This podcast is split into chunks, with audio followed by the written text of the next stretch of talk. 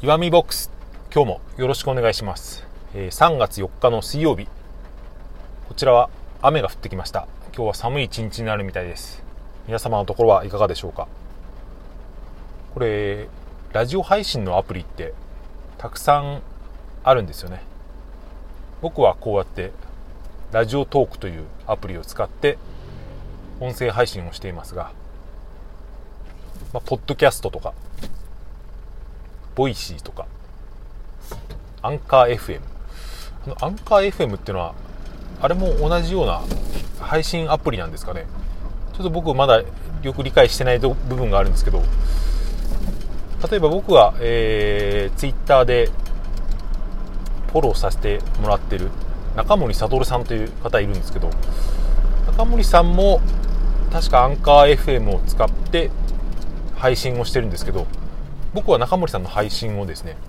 Spotify を使って聞いてるんですよね。Spotify で検索したら出てきたのでそこでブックマークしてというかお気に入りに登録して聞いてるんですけど今日ですね Twitter で、えー同じくですね前にこのラジオトークで配信されていたマルコさんという方がいるんですけどその方が、えー最近はアンカー FM を使って配信をしているっていうのを聞いてちょっと聞いてみたんですけどでマルコさんの配信は Spotify では出てこなかったんですよね。ちょっとこの辺のですね、えー縦横無尽さというかなんというかこの音声配信の戦国時代みたいなのがちょっと、えー一ユーザーからすると若干使いづらいなと思う今日この頃なんですけど。どうなんでしょうこれはそのうちフォーマットが統一されてまあ、えー録音アプリがたくさんあるのはいいと思うんですけど、えーその同じアプリじゃないと聞けないっていうのはですね割とユーザーにとって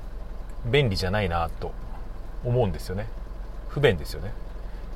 つまりですね、えー例えばブログなんかだと、まあ、ワードプレスを使っていようがハテナブログを使っていようが、えーライブドアブログで書こうがですねまあどこでも見れますよね。インターネットエクスプローラーでも Firefox を使ってもサファリを使っても、まあ、いろんなのを使ってブラウザは問わないと思うんですけど音声配信でも同じようなことが、えー起きていくのかそういう統合されていくのかっていうのはちょっと気になるところではあります。僕自分でこうやって音声配信をするようになってから他の人の配信っていうのをたくさん聞くようになったんですけどうんまあ参考にしているっていうよりもまあ気になっちゃうから聞いてる。面白い人のを聞聞いてるっていうことなんですけどでも最近気づいたんですけど僕はその人の配信を聞きながらですねなんか自分の話すためのきっかけを探しているみたいな部分があるなということに気がつきました。つまりですねうーん他の人の配信を何かをしながらとか、えー運転しながらとかご飯を食べながらとか聞いたりするんですけど、それをですね普通にただ話として聞くだけではなくてその中からですね自分の中の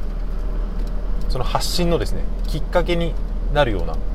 別にネタをそのまま使うとかですね、えーまあ、ラジオトークでいうとアンサートークっていう機能がありますけどそういうですねアンサーをするっていう意識はあんまりないんですよね。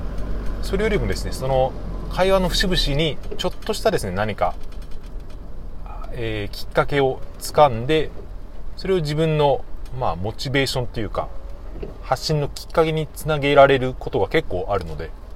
そういう意味でですね、えー他の方の配信をよく聞くようになったのかなと、えー思いました、えー昨日も一昨日も3本ラジオトークを配信したんですよ。まあこれは、えーたくさん配信できる環境になったからっていうのはあるんですけどちょっと恥ずかしかったのがですね家に帰ったら昨日妻がボソッとですね今日3本も配信してしてたねってたまに聞いてるみたいなんですよね、うん、全部聞いたわけじゃないですけどその3本目の配信を聞いたらあ今日3本も配信したんだって言われてちょっと恥ずかしかったです。すごい生き生きしてるねって言われたんですけどそんなことはないとは思うんですけど。まあでもね何かやりがいがあることっていうのは、うん、楽しみがあるっていうのはいいことだなと思いました。これは本当に自分の、え、発信力のトレーニングにもなるし言語化のトレーニングにもなるしいいことずくめだなと僕は思っています。えー、まあ、こんな感じで今日は1本目終わりにしたいと思います。多分また撮ります、えー、聞いていただいてありがとうございました。それではまた。